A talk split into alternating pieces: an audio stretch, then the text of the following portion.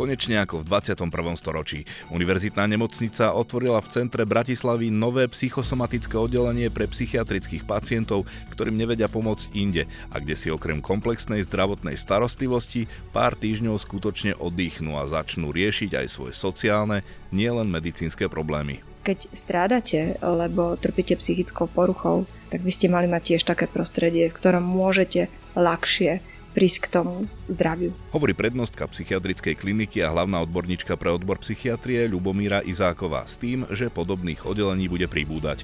A o tom, že lepšiu psychiatrickú starostlivosť Slováci potrebujú, nie je pochyb. Podľa odborných odhadov trpí psychickým ochorením minimálne jeden zo siedmých ľudí a drvivá väčšina z nich sa nelieči. Pandémia všetko ešte zhoršila a najviac si to odniesli deti a mládež. Detská psychiatria práska vo švikoch, to je pravda. Tam bojujú s nedostatkom lôžok, s nedostatkom ambulantných detských psychiatrov. Tá situácia je alarmujúca. Ak Slovensko niečo neurobi, tak sa o tie deti nebude vedieť postarať a ten dopad bude nedobrý. Predsudky, hamba a znevažovanie spojené s psychickým psychickými chorobami a poruchami sú v našej spoločnosti silno zakorenené. A zatiaľ čo sa v zahraničí snažia túto stigmu vo verejnosti odstraňovať, Slovensko zdá sa ide opačným smerom. A prispievajú k tomu aj politici v parlamente. Pokiaľ naši vrcholní predstavitelia štátu budú na neporiadok, chaos, na neriešiteľnú situáciu alebo neprehľadnú situáciu používať slovo psychiatria, psychická porucha, psychická choroba, tak sa ten postoj nemá ako zmeniť. Počúvate podcast Denníka Pravda a sprevádzať vás nebude Zolorác. Univerzitná nemocnica v Bratislave otvára na psychiatrickej klinike nové psychosomatické oddelenie. Aj o tejto téme sa budem rozprávať s hlavnou odborníčkou Ministerstva zdravotníctva pre odbor psychiatrie, docentkou Lubomírou Izákovou. Dobrý deň. Dobrý deň. Pani Izáková, tak keď lajkom povieme psychosomatické oddelenie, psychosomaticky to v spoločnosti zbežne chápeme ako, že sa nám z, nejakej psychickej nepohody stala aj fyzická, tak súvisí to s tým? Áno, áno, dobre to vnímate. Je to v podstate názov oddelenia, ktorý chcel povedať o tom, že tam budú pacienti, ktorí trpia najčastejšie takými úzkostnými a depresívnymi poruchami, ktorí potrebujú teda podporiť psychiku, aby aj normálne fyzicky ich telo fungovalo.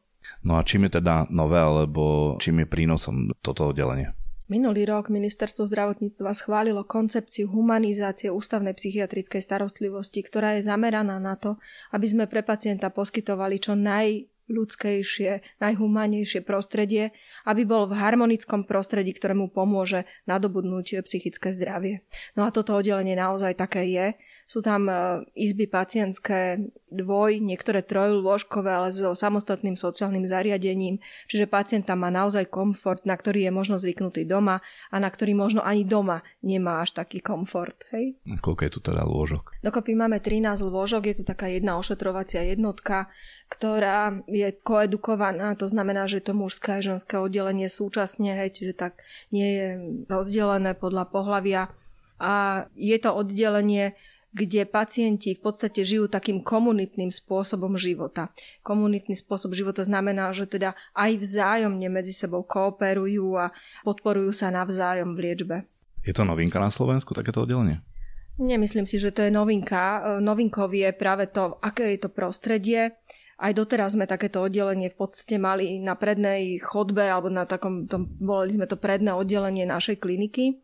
Avšak e, teda ten komfort pre pacienta tam bol výrazne nižší v zmysle jedného sociálneho zariadenia pre všetkých pacientov. A musím povedať, že toto je priestor 21.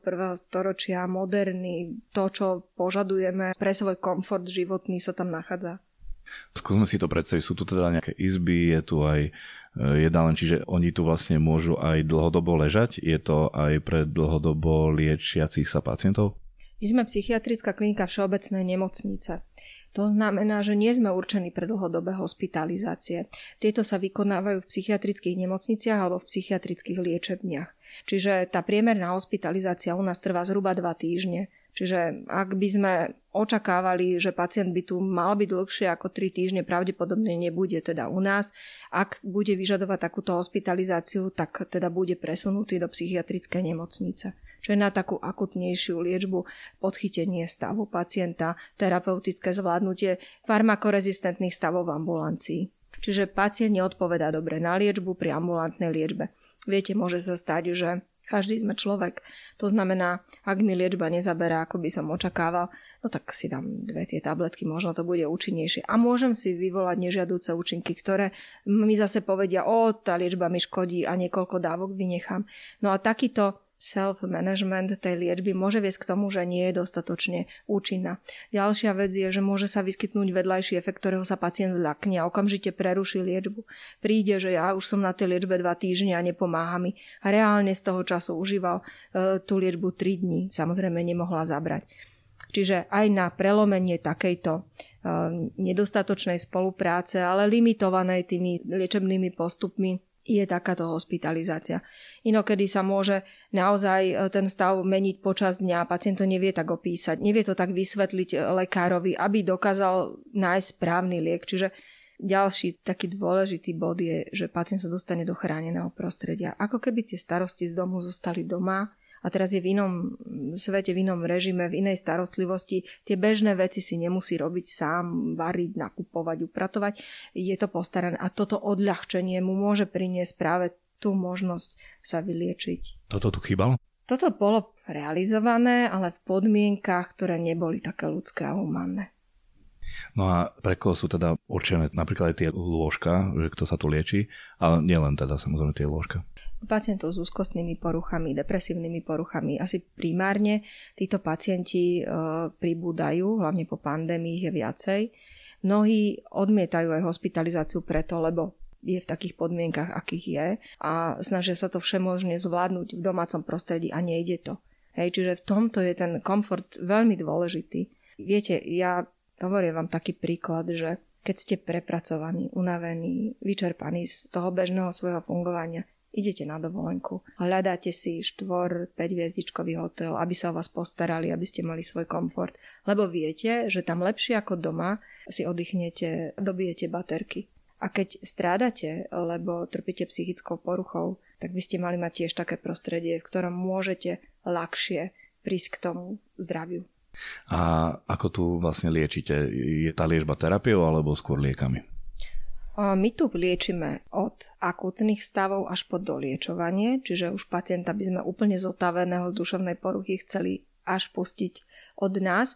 To znamená, že máme dve akutné oddelenia a toto psychosomatické oddelenie a potom máme aj denný psychiatrický stacionár, kde pacienti prichádzajú počas pracovných dní na 6 hodín denne do psychosociálnej rehabilitácie a psychoterapie. Táto však nezačína až v stacionári, táto začína už počas akutnej hospitalizácie, čiže aj na tých oddeleniach kliniky, kde pacienti sú hospitalizovaní, poskytujeme okrem liečby liekmi, čiže farmakoterapie, aj psychoterapiu, či individuálnu alebo skupinovú a rôznu psychosociálnu rehabilitáciu, znamená ergoterapiu, čiže liečbu prácou, muzikoterapiu, arteterapiu a rôzne iné formy psychosociálnej rehabilitácie. Kognitívny tréning, nácvik sociálnych zručností, hej, rôzne aktivity. Z biologických liečebných metód Poskytujeme ešte elektrokonvulzívnu liečbu, čiže to sú tie ľudovo povedané elektrošoky, samozrejme v individuálnych prípadoch za prísne teda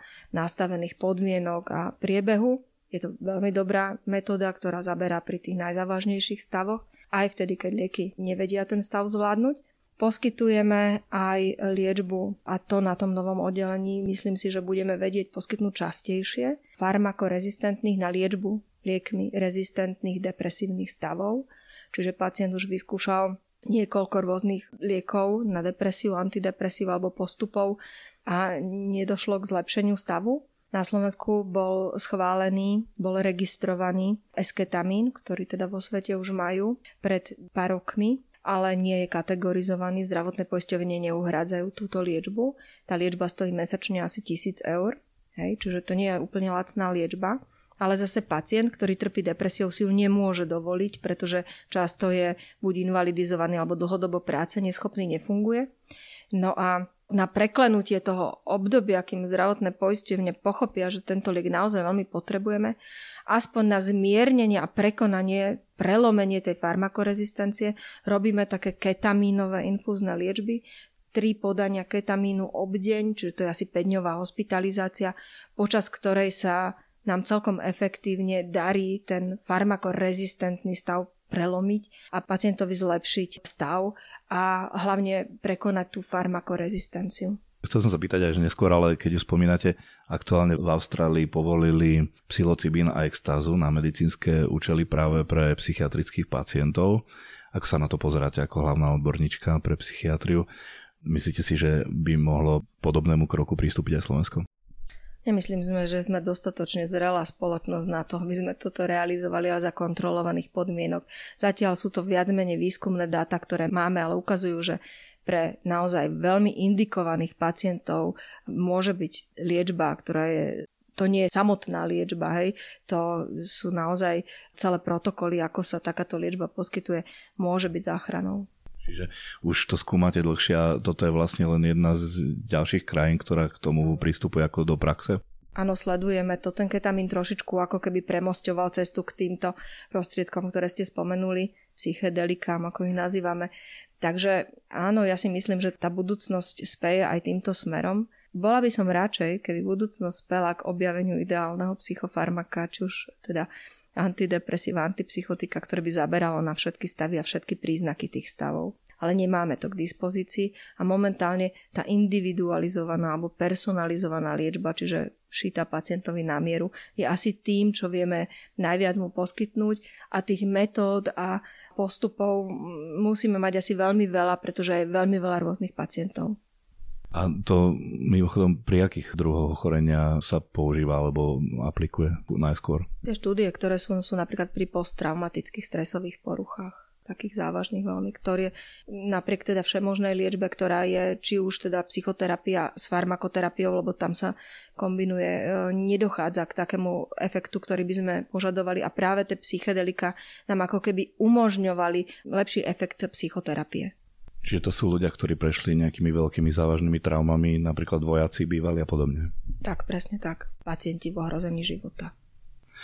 Z toho teda, čo hovoríte, mi príde, že tu tak multidisciplinárne pristupujete, že tomu pacientovi viete poskytnúť akýkoľvek druh liežby, ktorá by mu mohla pomôcť práve v tom stave. A to je asi dosť výnimočné u nás, či?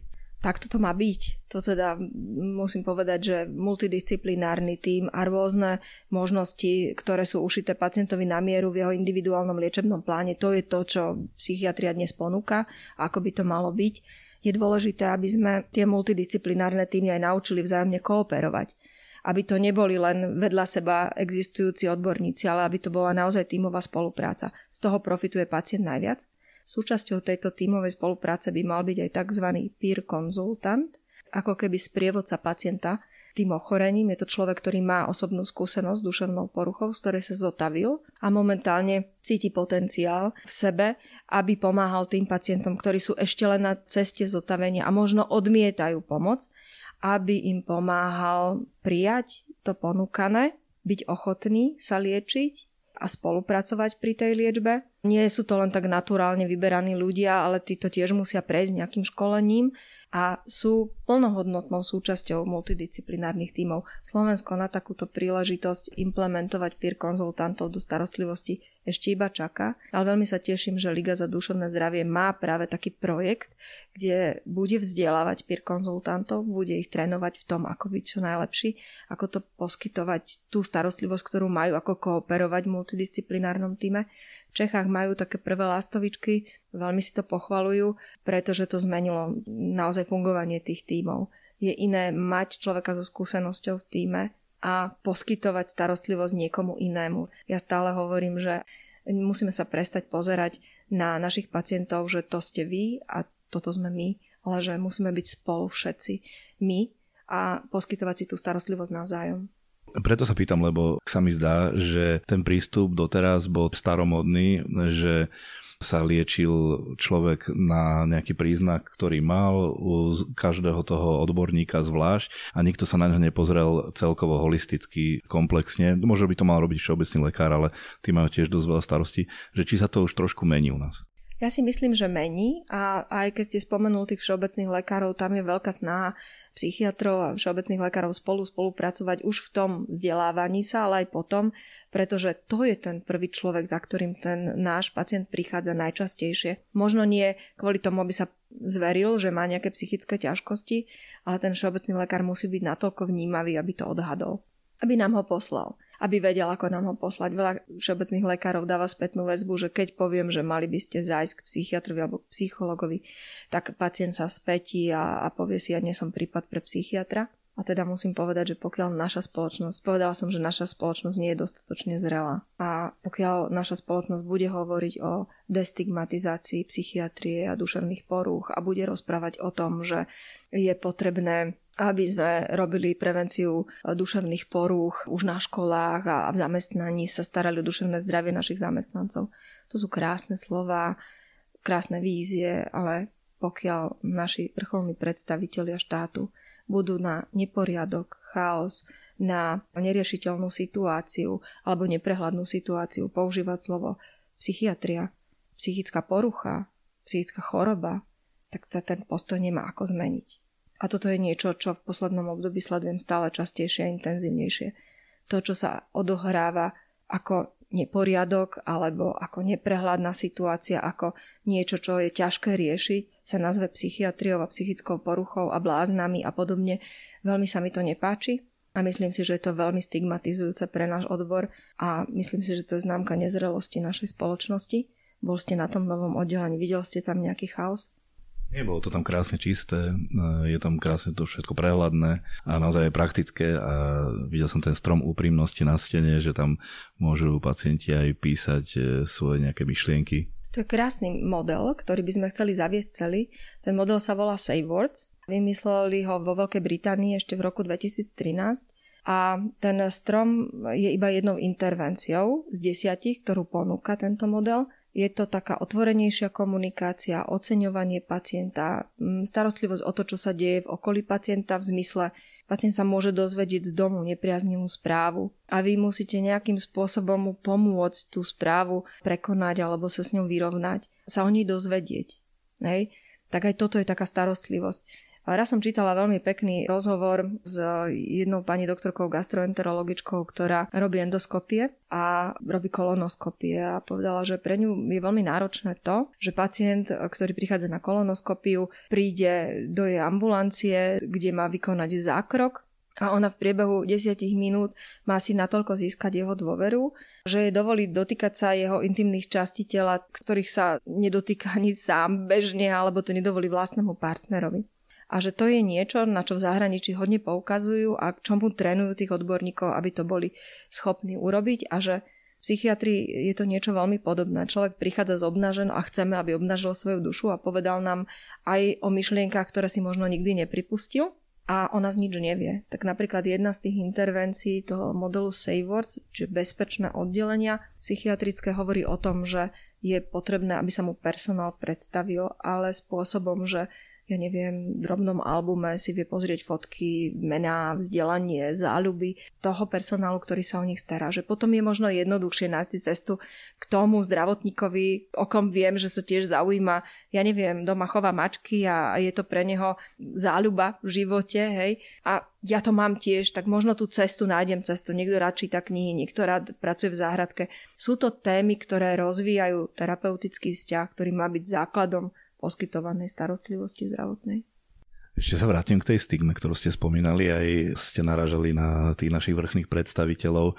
Ako si vysvetľujete, že to je taká stigma u nás, pričom sa zdá, že tých ľudí, ktorí by potrebovali psychiatrickú pomoc, je v spoločnosti stále viac. Prečo si to nevieme pripustiť, že to nemusí byť zahambujúce, že chcem vyhľadať takúto pomoc a že si nechám pomôcť od odborníkov? Človek chce zvládnuť všetko sám, chce mať istotu, že má nad svojim životom moc, hej, že si ho sám riadi a prítomnosť psychickej poruchy nás ako keby handicapovala v tomto smere. Liečbou ju môžeme zase získať a to si málo kto prepojí, hej, že na jednej strane sa bojíme toho vstúpiť do liečby, požiadať o tú pomoc, ukázať tú svoju slabosť, ale zároveň odmietame aj to možnosť byť plne funkčný a o tú slabosť prísť. Hej? Takže málo kto si robí tie prepojenia, že, že je to aj cesta, ako byť zase sám pánom svojho života. A nemyslím si, že je to iba problém Slovenska. Tá destigmatizácia je potrebná na celom svete a sa aj realizuje niekde viacej, niekde menej. Nie je to u nás jedinečné. Ja si myslím, preto som na to naražala, že u nás je ten proces stigmatizácie veľmi veľký že my na jednej strane robíme také formálne veci, vydávame brožúrky o tom, ako sa má destigmatizovať a aké majú byť postupy a na druhej takým bežným rozhovorom, bežným fungovaním dávame najavo, že je to tá stigma stále. Že ideme opačným smerom vlastne. Áno, ale psychiatria ako je už dlho otvorená tomu destigmatizujúcemu prístupu, lebo napríklad psychiatra môžete vyhľadať ktoréhokoľvek. Vôbec žiadna rajonizácia neplatí, nepotrebujete už ani výmenný listok roky u nás. Dokonca, myslím, v Láni sa podarilo, že už ani k psychologovi nepotrebujete výmenný listok. Takže naozaj je to také ten prach je veľmi nízko, aby ste požiadali o pomoc. Ak ste učiteľom a pozná vás každý v meste a obávate sa túto slabinu ukázať, lebo sa o tom mnohí dozvedia, tak môžete ísť do mesta, ktoré je vzdialené koľkokoľvek kilometrov a o tú pomoc požiadať tam.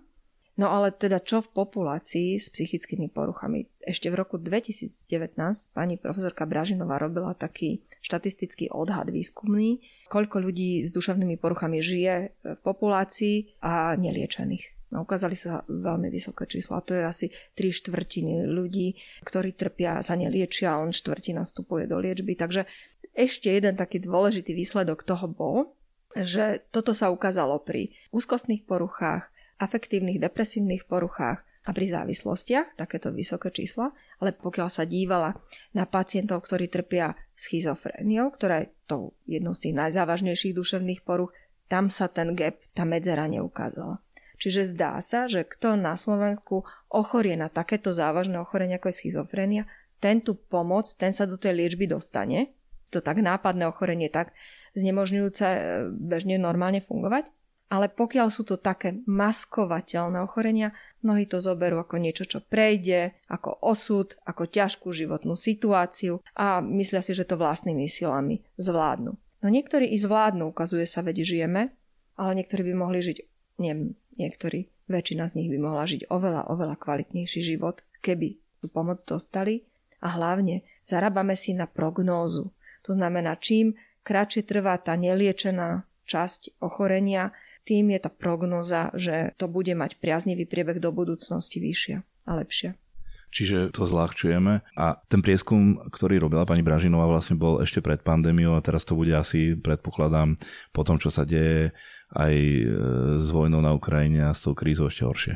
Áno, bude. Áno, robili sme iný výskum v priebehu pandémie, ktorý ukázal, že úzkostné poruchy a depresívne poruchy nie diagnózy, lebo ešte neboli diagnostikované, čiže ťažkosti úzkostné a depresívne populácii výrazne stúpli.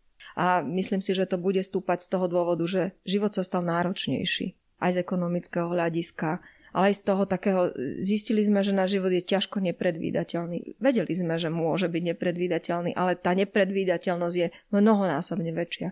Ako keby prichádzali ďalšie zemetrasenie v Turecku, v Sýrii, možno by sme to nevnímali až s takým napätím, úzkosťou, ako teraz, keď to príde ako ďalšie zlo, ktoré padlo na ľudstvo. Hovoríme si, že čo dnes zase príde, že každým dňom čakáme ďalšiu katastrofu. Vieme to aj odhadnúť, že asi aké možno percento alebo aký podiel spoločnosti môže mať problém a nie, nie je diagnostikovaný? Myslíte, že koľko ľudí sa nelieči? No, keď sa pozriete na to, koľko sa lieči, tak tam vyšli čísla od 67% po úzkostné poruchy 87%, kde sa ľudia neliečia. Čiže to je až takéto vysoké číslo, keď to prerátame. Naozaj je to veľký podiel ľudí, ale musíme si zase povedať aj to, že či stúpa úplne výskyt duševných poruch, to je jedna otázka. Druhá vec je, či ľudia, ktorí trpia psychickými ťažkosťami a psychickými poruchami, ľahšie nájdu pomoc, čiže tá destigmatizácia osveta, či speje k tomu, že viac z nich vyhľadá pomoc, to je druhá otázka. A neviem vám na ňu odpovedať.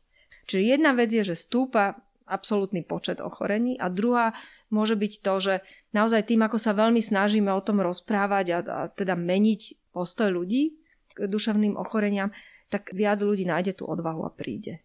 A ťažko je to odlišiť od seba a povedať nejaké konkrétne číslo. Ma to zvádzalo tak na takú zjednodušenú skratku novinárskú, že by sme povedali, že 9 alebo 8 z 10 ľudí, že môže trpieť psychickým ochorením a nevyhľada pomoc? No nie, ale pozrite sa. V Európskej únii zažije nejakú formu psychickej poruchy aspoň raz za život, približne jeden zo 7 ľudí. Čiže to je čiastočne odpoveď na vašu otázku, hej? Teraz bol robený taký prieskum, ktorý robila spoločnosť CSAME. Volalo sa to, že Depression Scorecard kde rôzne krajiny, myslím 14 krajín, monitorovali, aký je systém starostlivosti o pacientov s depresívnymi poruchami a aký je výskyt depresívnych poruch. No a veľmi krásne z toho vyšlo, že nevieme, pretože každá krajina má úplne iné percentá. Ich veľmi mať prečo, hej? To vysvetlenie za tým chýba. Ale prečo to tak je, je veľmi ľahko interpretovateľné, lebo metodika výskumu, zberu tých dát je v každej krajine úplne iná. Čiže nemôžeme dôjsť k porovnateľným číslam. Hej, tam išlo v Európskej únii, myslím, 12% a na Slovensku 3,5% populácie, čo je neporovnateľné. No ale keď som sa išla po zdrojoch, že skadiaľ čerpali tie informácie, tak sú neporovnateľné metodiky. Čiže môžeme to tak zovšeobecniť, že keď v Európskej únii je to jeden zo siedmých ľudí, tak asi aj u nás. Myslím si, že áno. Ako je to z hľadiska veku? a možno aj teda aj vo vašom zariadení v novom, lebo veľa sa hovorí, že práve vplyvom pandémie boli aj deti izolované, že to narastlo tie psychické choroby alebo poruchy aj u detí. Vieme zase, že s vekom pribúdajúcim zase sú náchylnejší ľudia aj na takéto ochorenia, že vlastne sa to týka viac starých ľudí, tak ako to je. No, detská psychiatria práska vo švikoch, to je pravda. Tam bojujú s nedostatkom lôžok, s nedostatkom ambulantných detských psychiatrov a pandémia to veľmi, veľmi zvýraznila. Naozaj tá situácia je alarmujúca. Ak Slovensko niečo neurobí, tak sa o tie deti nebude vedieť postarať a ten dopad bude nedobrý. To je detská populácia. Keď sa robili výskumy počas pandémie, kto trpí najviac, tak vychádzali z toho mladí ľudia, ako keby nemali tie zvládacie mechanizmy, ako keby žili taký život v rukavičkách odrazu sa stalo niečo, na čo nedohliadli, ako to riešiť, ako sa s tým vyrovnať, ako sa s tým vysporiadať.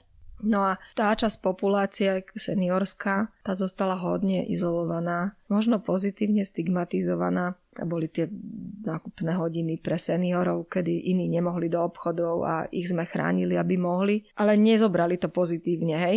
Nebrali to ako niečo, čo ich chráni, ale brali to nejaké vydelenie z ostatnej spoločnosti. Veľmi pozorujeme to, že mnohí prišli k takým rozumovým deficitom, kognitívnym deficitom, ktoré si nikto nevšimol, lebo nemuseli komunikovať, lebo nerozvíjali svoje sociálne, netrénovali svoje sociálne zručnosti v každodennom živote a oni postupne ako keby sa degradovali. Takže zrazu sme zistili, že trpia demenciou a ťažšími dementnými stavmi ako predtým.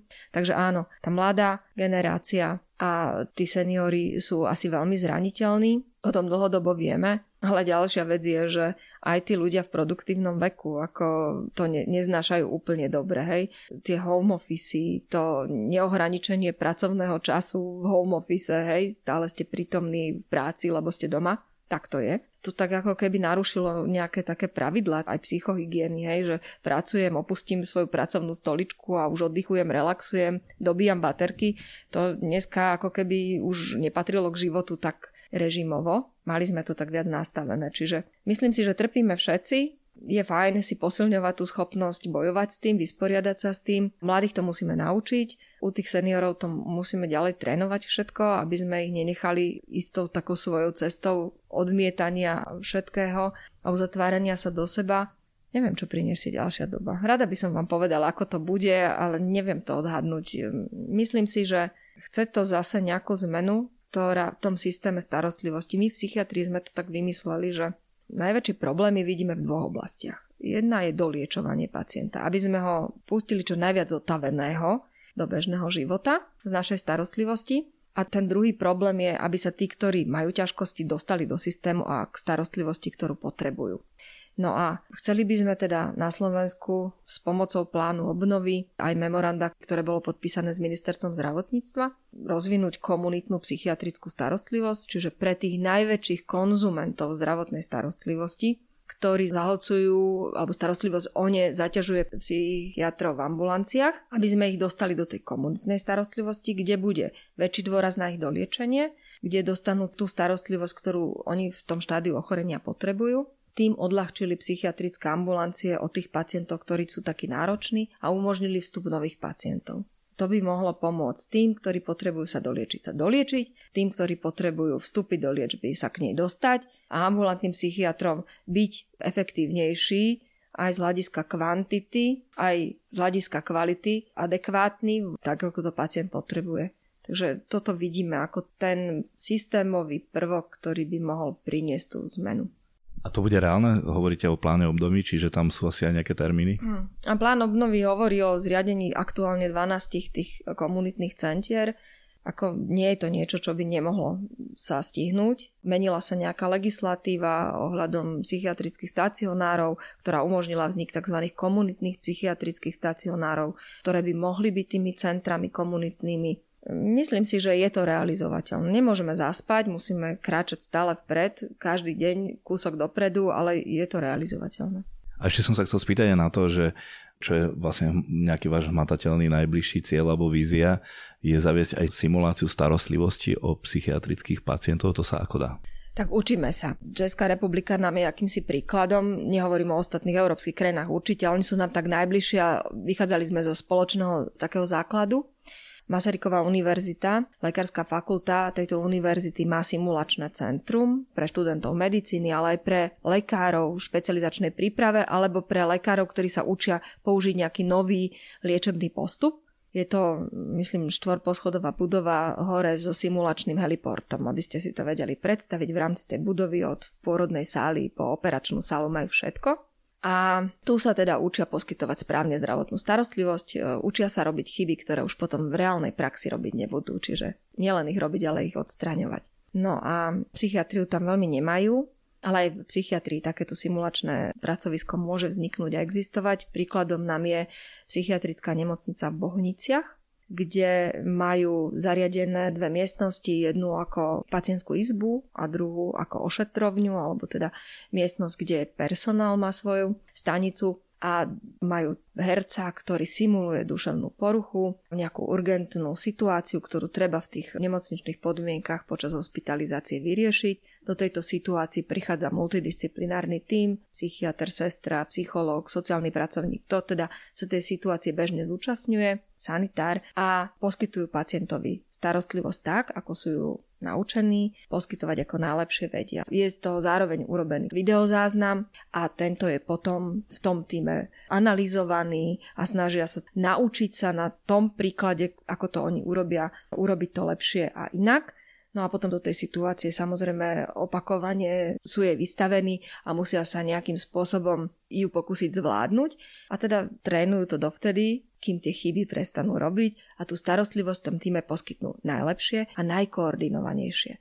Lebo nemôžeme všetci chcieť urobiť všetko. Hej? Musíme si rozdeliť tie úlohy a je veľmi ťažké to robiť v reálnej praxi a je veľmi fajn do tej situácie v reálnej praxi sa dostať už tak, že tie úlohy sú podelené, každý vieme, ako máme kompetenciu a vykonáme to, čo máme vykonať. No a ja som presvedčená o tom, že toto vie pomôcť zaviesť nové metódy, ktoré zatiaľ sme nepoužívali do praxe, vytrénovať sa v spolupráci a v koordinácii multidisciplinárnych tímoch a som presvedčená o tom, že to vie pomôcť tým, ktorí začínajú ale aj tým, ktorí už v tej praxi dlhodobo sú, pretože tie postupy prichádzajú vždy nové, mení sa doba, mení sa aj správanie pacientov, takže to je niečo, čo by som veľmi chcela, aby na našej klinike vzniklo. Máme také priestory, kolegovia z Bohníc nám prislúbili pomoc e, naučiť nás trénovať iných, Pán riaditeľ Univerzitnej nemocnice Bratislava súhlasí, pán námestník tejto nemocnice Staré mesto tiež súhlasí, takže už nám zostáva len naozaj sa posunúť k realizácii. Dokonca cez naše občianske združenie,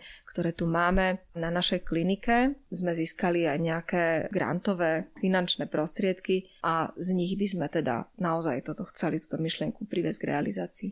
Celú dobu sa rozprávame o novej klinike alebo novom oddelení. Aká je vlastne dostupnosť? Ako sa sem človek dostane, ak cíti, že to potrebuje? No už aj tu na je taká veľa otázok, že či by to nemohlo byť lepšie, ale poviem vám, ako to funguje v reáli. Máme na Slovensku že psychiatrické oddelenia alebo kliniky vo všeobecných nemocniciach. Medzi nimi je len taký rozdiel, že kliniky poskytujú aj výučbu, čiže to sú oddelenia vo všeobecných nemocniciach, kde je aj chirurgia, interná, neurologia, iné oddelenia, Jedno z nich je psychiatria. Tieto kliniky alebo oddelenia majú svoje ústavné pohotovostné služby. To znamená, ktoré sú 24 hodín, 7 dní v týždni k dispozícii. Ak je pacient v urgentnom, náhlom, zlom stave a potrebuje i hneď pomoc, tak sem je možné prísť bez akéhokoľvek odporúčania. A tá pomoc je dostupná.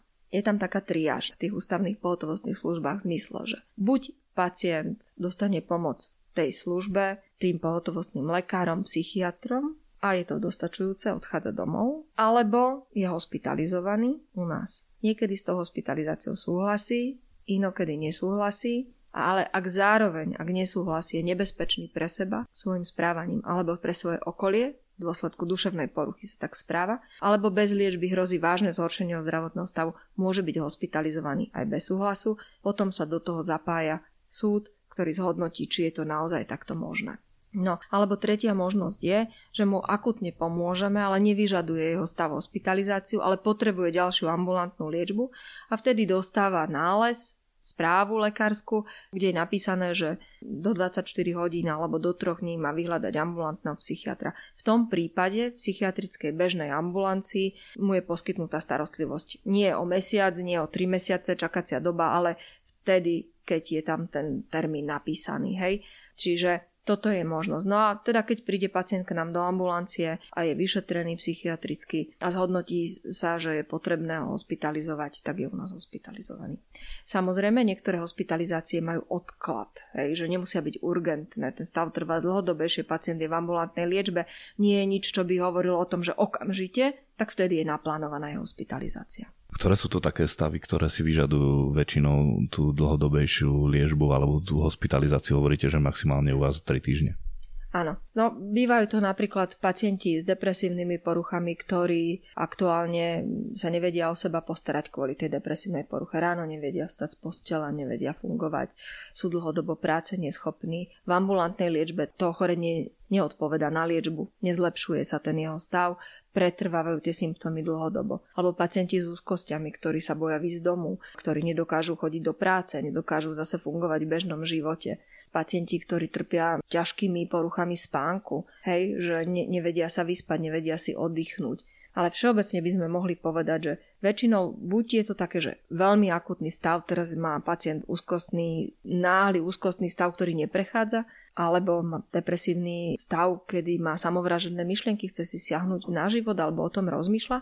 Toto sú problémy. Alebo potom je to stav, kedy sa liečba v ambulancii nedarí že pacienta liečime, používame adekvátne postupy, ale napriek tomu nedochádza k zlepšeniu stavu. Potrebujeme niečo zmeniť, niečo odpozorovať, čo sa v živote toho pacienta deje.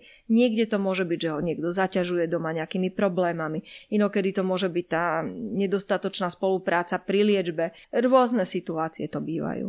No a potom bývajú hospitalizovaní u nás samozrejme pacienti so závislosťami od rôznych psychoaktívnych látok, ktorí sa dostanú do stavu intoxikácie, opojenosti tou látkou a sa neadekvátne správajú, alebo sa rozhodli, že sa tejto závislosti chcú už zbaviť a majú abstinenčné ťažkosti, s ktorými sa nedokážu v domácich podmienkach vysporiadať. No a tie najťažšie poruchy, o ktorých hovoríme, sú asi pacienti so schizofréniou, ktorí majú blúdy, halucinácie na základe nich poruchy správania a teda ten stav je potrebné manažovať v tom chránenom prostredí hospitalizácie ešte ma napadajú tí naši seniory, ktorí trpia teda demenciami rôznymi, pri ktorých e, sa môže rozvinúť stav zmetenosti, čiže náhle prestanú spoznávať okolie, sú dezorientovaní, nepokojní, nie je možné, aby spali, keď majú spať, bdeli, keď majú bdieť, majú otočené biorytmy, utekajú z domu, že majú poruchy správania vplyvom toho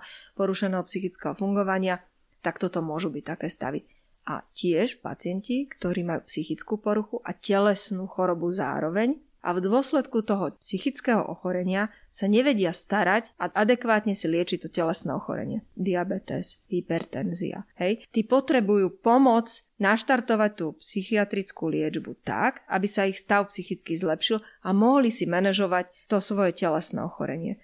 Lebo keď vás depresia nepustí z postele, darmo viete, že máte jesť alebo si máte pichnúť inzulín, nedokážete to urobiť. Vy dokonca sa zameriavate nielen na to, aby bol človek v tej psychickej pohode u vás, ale že riešite aj jeho sociálne starosti, že, že zapojenie sociálnych pracovníkov, aby sa mu aj v tomto... Konečne teraz podarilo v tých stacionároch komunitného typu, aby tam teda bol aj sociálny pracovník, pretože riešiť psychický stav bez sociálneho statusu toho človeka je častokrát nemožné pokiaľ zlyhávate sociálne, no tak buďte v psychickej pohode, to je nemožné.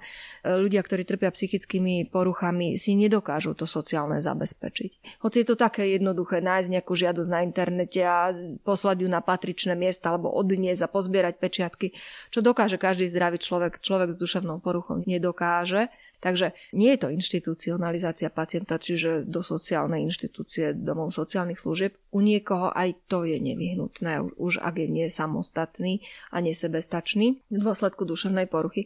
Ale tu je hlavne tá prevencia. Aby sme mu pomohli riešiť jeho situáciu sociálnu tak, aby teda jeho psychický stav sa čo najviac zregeneroval, vyliečil, zotavil, aby mohol začať fungovať normálne tak ako predtým, pred duševným ochorením. Sú ľudia, kde nemôžeme mať cieľ dokonalé vyliečanie sa bez jediného reziduálneho príznaku. Ale týmto ľuďom chceme dopriať to a umožniť to, aby aj s tým ochorením dokázali žiť kvalitný život. Že to je dôležité, aby ten handicap prijali, v niečom ten život bude ochudobnený, ale v niečom zase nadobudli nové kompetencie pre svoj život a dokázali napriek tomu kvalitne, plnohodnotne a zmysluplne žiť.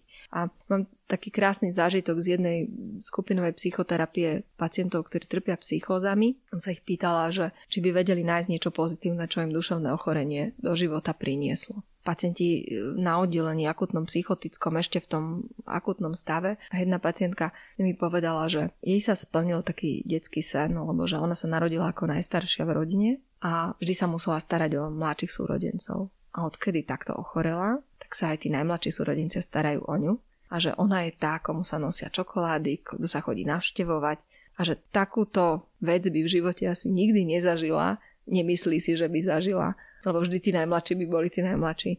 Ako jej to dovolilo to duševné ochorenie. Hrozne sme sa z toho všetci potešili a zasmiali sme sa a povedali sme si, že áno, vždy aj na tom zlom sa dá niečo dobré nájsť a to dobré nie je len preto, lebo to chceme nájsť, ale aj preto, že to naozaj tak cítime a prežívame. Hovorí hlavná odborníčka pre odbor psychiatrie Lubomíra Izáková. Ďakujem za rozhovor. Ďakujem aj ja. Sme v závere. Počúvali ste podcast Denníka Pravda. Pripravil ho pre vás Zalorác.